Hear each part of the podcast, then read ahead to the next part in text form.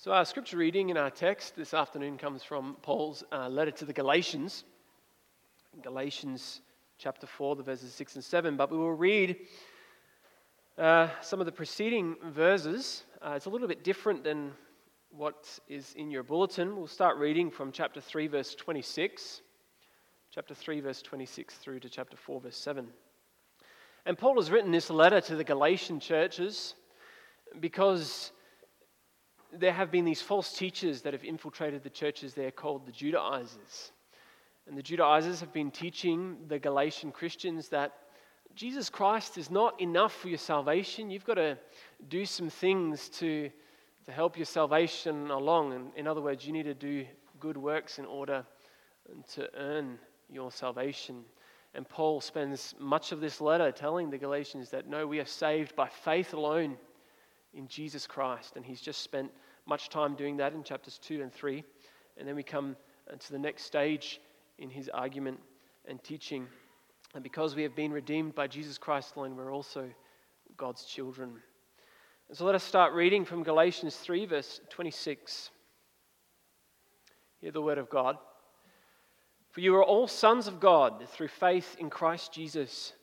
For as many of you as were baptized into Christ, have put on Christ. There is neither Jew nor Greek, there is neither slave nor free, there is neither male nor female, for you are all one in Christ Jesus. And if you are Christ's, then you are Abraham's seed and heirs according to the promise. Now I say that the heir, as long as he is a child, does not differ at all from a slave, though he is master of all, but is under guardians and stewards until the time appointed by the Father. Even so, we, when we were, in, were children, were in bondage under the elements of the world. But when the fullness of the time had come, God sent forth his Son, born of a woman, born under the law, to redeem those who were under the law, that we might receive the adoption as sons. And because you are sons, God has sent forth the Spirit of His Son into your hearts, crying out, Abba, Father. Therefore, you are no longer a slave, but a son.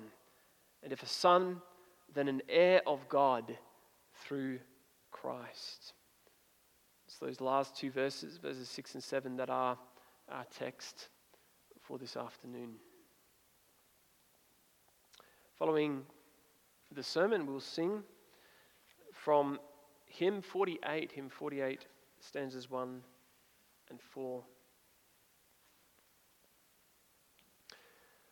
Beloved congregation of our Lord Jesus Christ, how would a loving mum feel if her son asked, How do I know that you're really my mum? Or what would a loving father think if his daughter asked him, What do I have to do in order to call you dad? I think both parents would be shocked and a little hurt, and they would respond saying something like, don't you know I'm your mum? Don't you know that I love you? Don't you know you're my daughter? Of course you can call me dad. But as Christians, sometimes we can think these kinds of questions about God. We can wonder whether He really is the loving Father that He says He is. Or we can think that somehow we might have to earn his love. It's a little too good to be true. But in our text this afternoon, God wants us to know for 100% that He is our loving Father and we are His children. And He wants us to live out our lives in this certain knowledge of His fatherly love for us. So, this afternoon, we want to see that God assures us that we are no longer slaves, but adopted sons and daughters. We want to see three things about our adoption. Firstly, the reason for our adoption. Secondly, the guarantee of our adoption. And finally, the benefits of our adoption. And Paul begins in our text by saying, Because you are sons. those who believe in Christ are called God's sons and daughters. But how has this come about? How is it that Paul can say to the Galatians that they are the sons and daughters of God? The answer to this lies in the two preceding verses of our text, verses 4 and 5, where Paul writes But when the fullness of the time had come, God sent forth his Son, born of a woman, born under the law, to redeem those who are under the law, that we might receive the adoption as sons. At the appointed time, that first Christmas long ago, the Son of God came into the world. He was born of a woman. And this means that he became human. He was made like, well, like one of us. But why? Why was he made like one of us? Was that really necessary for him to be a human? Well, yes, it was, because as a human, Christ was also born under the law. He was born under the expectation that he had to, to live righteously before God. And maybe an illustration will help us understand this a little better. Someone who is born to Canadian parents automatically takes on the status of being a Canadian. That child then becomes subject to the laws of Canada, just like their parents.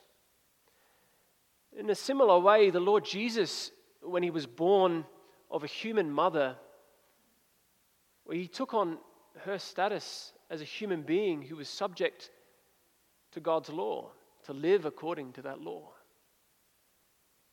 And this meant that as a human being, and especially as a Jew, Christ was required to live obediently, perfectly according to the law. And Jesus, He's the only one who's ever done this. He lived in perfect obedience to the law. But Christ also did more than this because he actually took the curse of the law, the curse that was on us because of our disobedience to God, upon himself. As a human being, Christ could bear our sin in our place. And so in his death, Christ redeemed us from the curse of the law. He redeemed us from being trapped in our sin and being destined for eternal death. And isn't this forgiveness a wonderful truth? Sometimes we become so familiar with these basic doctrines, but they are incredible, aren't they? But what's even more amazing is that God's plan of redemption, well, it includes more than forgiveness. Because Christ suffered and died so that we can live in a new relationship with God. And not just any relationship, a family relationship. Christ saved us, as we read in verse 5, that we might be the sons and daughters of God. Now, someone might understand the adoption of a very cute child with dimples, clean clothes, and brushed hair. But what about a child who is covered in dirt? A child who smells, who even screams that they don't want to be adopted? A child who would prefer to live in the, the squalor and the dirt of the filthy slum? Well, that's what we were like, wasn't it? Covered in the filthiness of our sin. So we need to realize that there is nothing in us that deserves God's love. But, but God did not spare his own son. Christ came down to earth and he chose to live in the dirt. He chose to live in the filth of the slum so that we could live free as adopted children of God. And this, this is why Paul begins our text in verse 6 by saying, Because you are sons. This is our a new relationship with God. We are his children and he is our father. And Paul, he needs to emphasize this truth to the Galatians. They need to be reminded that they, through Christ, are the children of God. And why do they need that reminder? Well, because of these Judaizers, these false teachers. Because they've been telling the Galatians that they're saved because of their works. They've been telling the Galatians that, well, your relationship with God, it's, it's based on you following the traditions and the laws of Moses. It's by being obedient to all those Old Testament regulations. That's how you know you're saved. But Paul says that this thinking is foolish. For Paul's argument in the letter of Galatians up to this point is that we're saved by faith in Jesus alone. Only faith in Jesus, the Son of God, can save. Only Jesus Christ can set people free truly. And Jesus has saved us for a reason. He saved us to be God's children. And isn't that amazing for all of us this afternoon? God wanted more than to save you from your sin, He wanted to be your Father. He wanted to set you free so that you could be His child. Well, this is who you are. If, if you believe in Jesus, well, then you are a child of God, a child by His free grace. How it must grieve God then when we act as if we have to earn our adoption. This was the problem in the Galatian churches. They were thinking now that they had to, to follow certain rules so that they could be seen as God's children. But you know, this same danger exists for us as well, doesn't it? We can quickly fall into the same trap. Happens very easily. We can think, well, as long as I'm doing well in my faith life, when I'm being a good Christian, when I'm checking all those boxes, well, then everything is good between God and I. When I'm a, a good, strong Christian, that's when I can call God my Father. But this is a wrong attitude. There is nothing in us that deserves God's love or our adoption. We cannot earn our sonship. No, it's gifted to us because of Christ. In Christ, God has made us his children before there was anything worthy in us to love. And this is our hope. This is what defines us. That our Father, He, he chose us. And He ensures that we know His love. He ensures that, that we know that He is our good Father. And He does this by sending us the Holy Spirit as the guarantee of our adoption. That's the second part of our adoption we want to look at now. For Paul has more to say in verse, verse 6. He says, And because you are sons, God has sent forth the Spirit of His Son into your hearts, crying out, Abba, Father. The Holy Spirit here is called the Spirit of God's Son. That's a bit of an unusual phrase. Why is that? This is actually an important name for the Holy Spirit. For it reminds us that the same Spirit who is at work in us is the same Spirit who worked in Jesus. The Spirit who guided and, and led Jesus in his relationship with the Father for the duration of the time that that Jesus was on earth. And so, what Paul is, is saying here is that this same Holy Spirit, He is now at work in us. He has been sent by God the Father on a special mission. He has a special task. And what is the Spirit's task? To assure us that we are children of God. Just like your birth certificate is a guarantee of your identity. Your birth certificate guarantees what your name is and who your parents are. And in a similar way, the Spirit is our guarantee that we are God's children. But how, how does the Spirit do this? How is He our guarantee? Well, it's because the Spirit cries out. The Spirit cries out, Abba, Father. And this cry, it's a, a continual cry, but it's also a bold cry.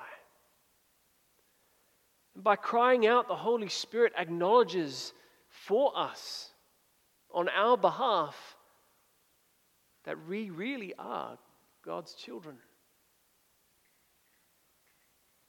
So the Spirit assures us that we can call God Father, that we can address Him, the Creator of the world, the Holy One, as we saw this morning, we can even address the Holy One so intimately.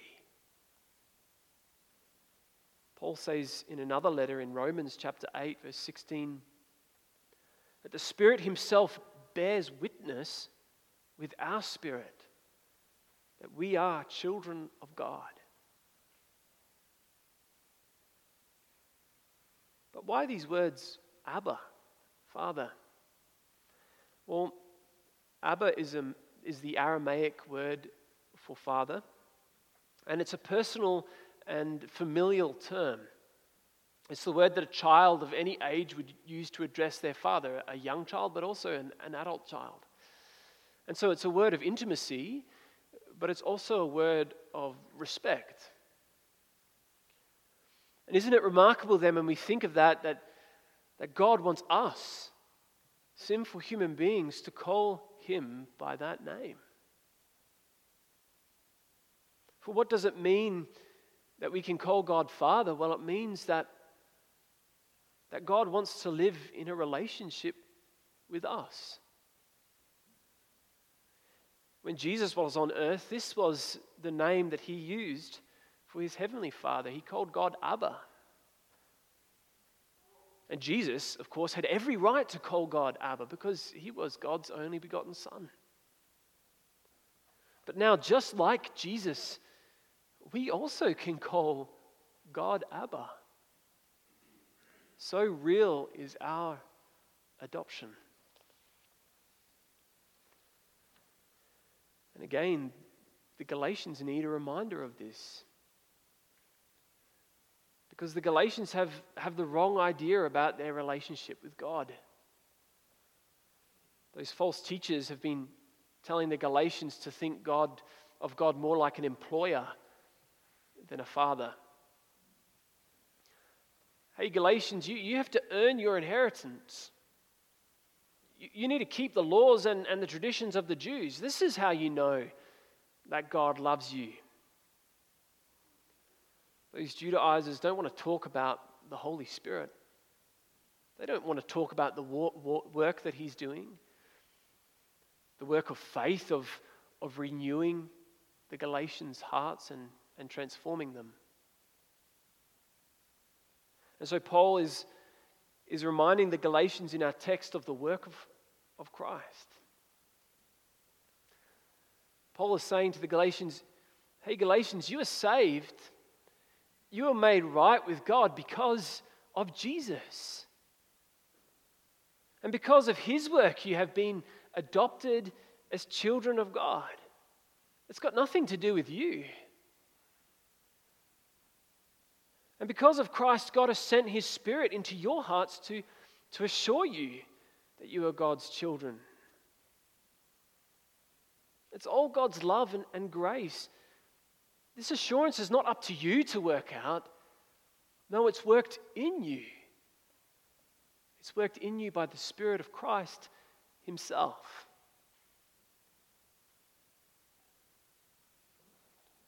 Oh, well, what does this mean for us then this afternoon? Why do we need a reminder of our adoption? Well, because we can so quickly doubt that we are God's children.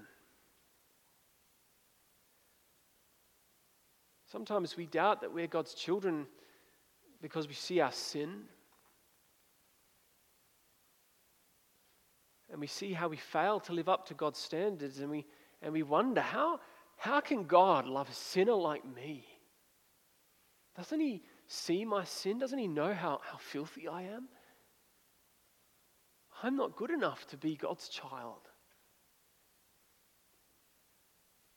Or sometimes we can doubt God's fatherly love for us because of the trials that we face.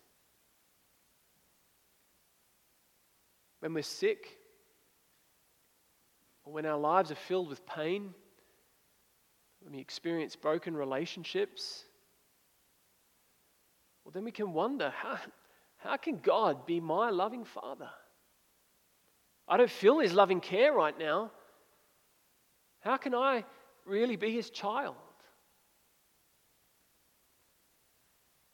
But, congregation, the reality and the, the certainty of God's fatherly love for us, it does not depend on us. It doesn't depend on how we measure up to God or whether we feel like we are His children. No, our adoption is certain because of Jesus Christ. Christ, the obedient and the faithful Son of God, He took the curse for my unfaithfulness for my sinfulness and disobedience in my place. And so God holds the adoption papers, adoption papers signed with the blood of Jesus, his Son. And the Holy Spirit, He is the guarantee of this adoption. He seals these adoption papers. So certain is our adoption. And the Spirit of God is then at work in all those who believe in Jesus. Yeah, also in, in you.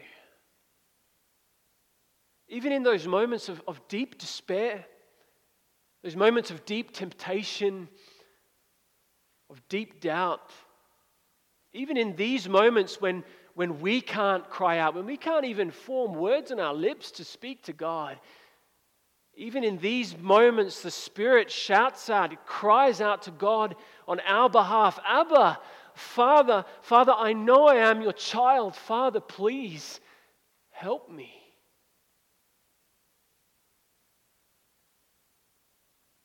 The Spirit assures us through the Word of God that our Father is a loving and caring Father. But for some of us who have had earthly fathers and mothers that have hurt us, this truth about God as a father can be difficult to hear.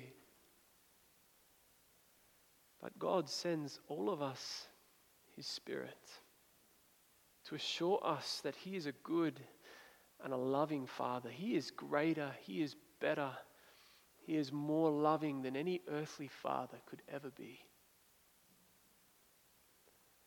And because He is our Father, we are not only His children, but we are also His heirs, heirs who share in all His benefits. That's the last part of our adoption that we want to look at this afternoon. So we want to go on to verse 7. Paul says, Therefore, you are no longer a slave, but a son. And if a son, then an heir of God through Christ.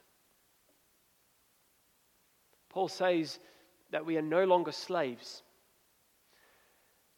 And a slave in the ancient world was subject to the complete authority of their master.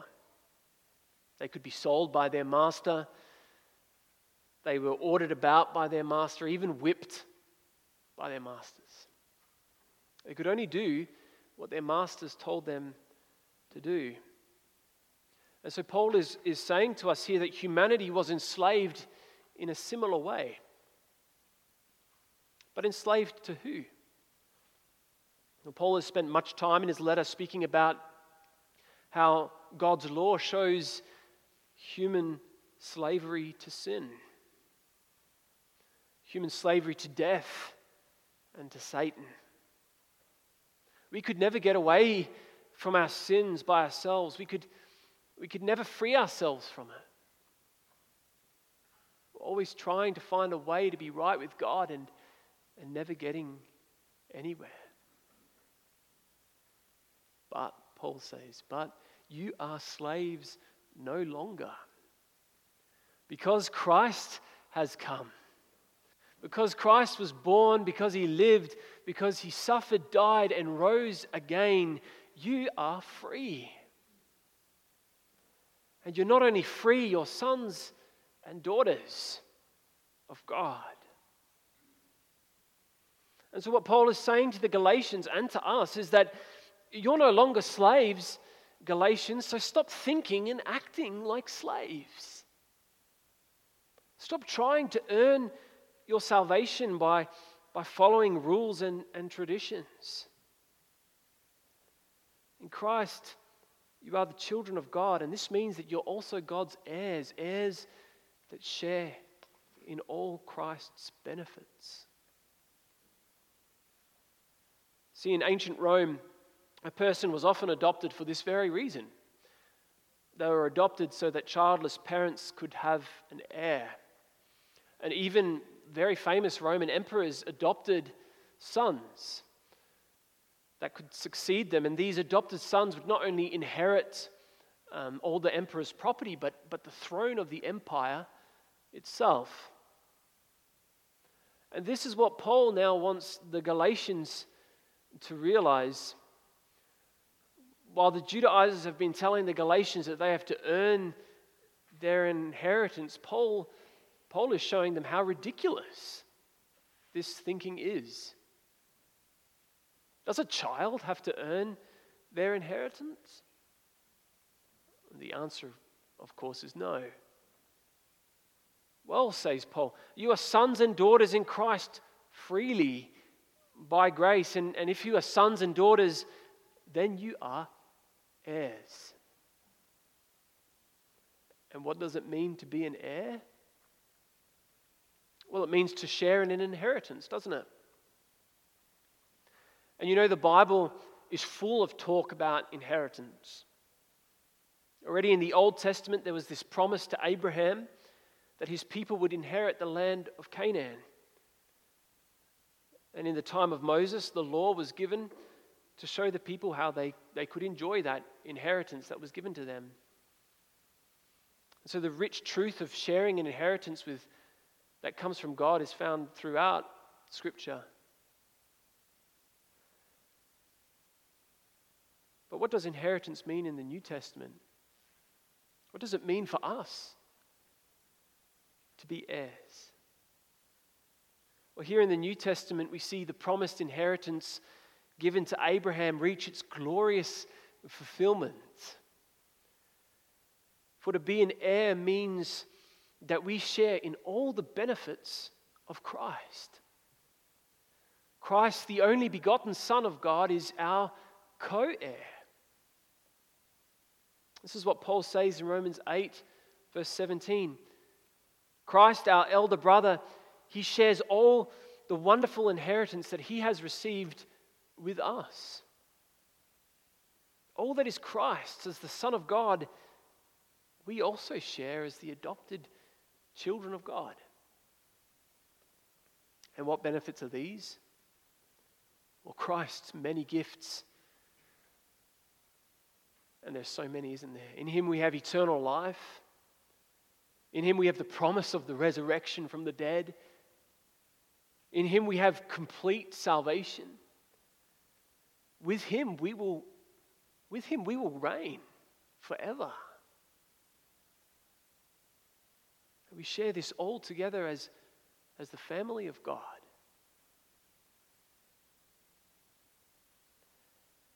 And knowing this, knowing that you're a child of God, congregation, it dramatically changes your life, doesn't it? Or at least it should. If you're a child and an heir, well, then it means you need to live like a child and an heir. And this means, on the one hand, that you're not trying to earn your inheritance, but on the other, it means that you're not trying to spurn your inheritance either. It means that you don't delight in living in sin, in rebelling against your Father. And it means that those sins that you secretly hold on to, that you really don't want to give up, well, they're displeasing to your Father. So when we realize that we're, we're children and heirs of God, we want to fight those sins. We want to get rid of them out of our life in the power of the Holy Spirit.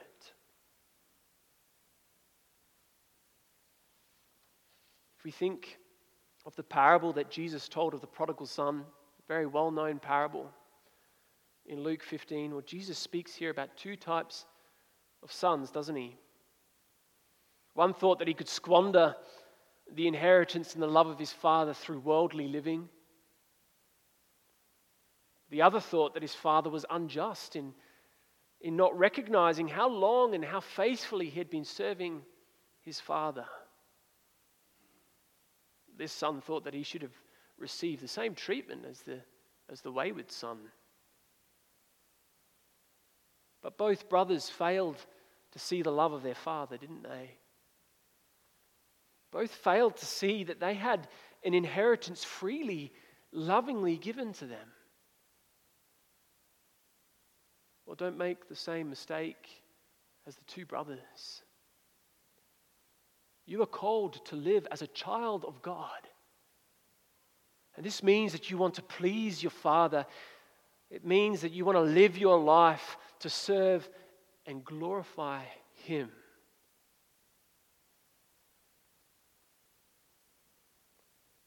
And perhaps some of you are sitting here this afternoon who do not believe in Jesus or don't know him. Well, then I urge you to consider who you are missing out on. Or rather, what as well you are missing out on. Being a child and an heir of God. Having a loving and faithful Father made so through the work of Jesus Christ. God's goodness and love really is beyond our understanding, isn't it?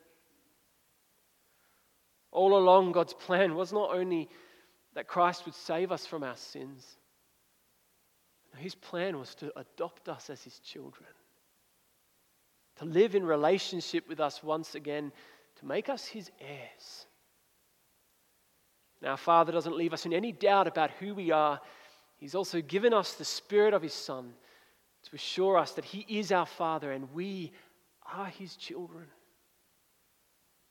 And all of this is freely given because of Christ, because of the love that He had for sinners like me and like you. Oh, what a Father we have. Amen.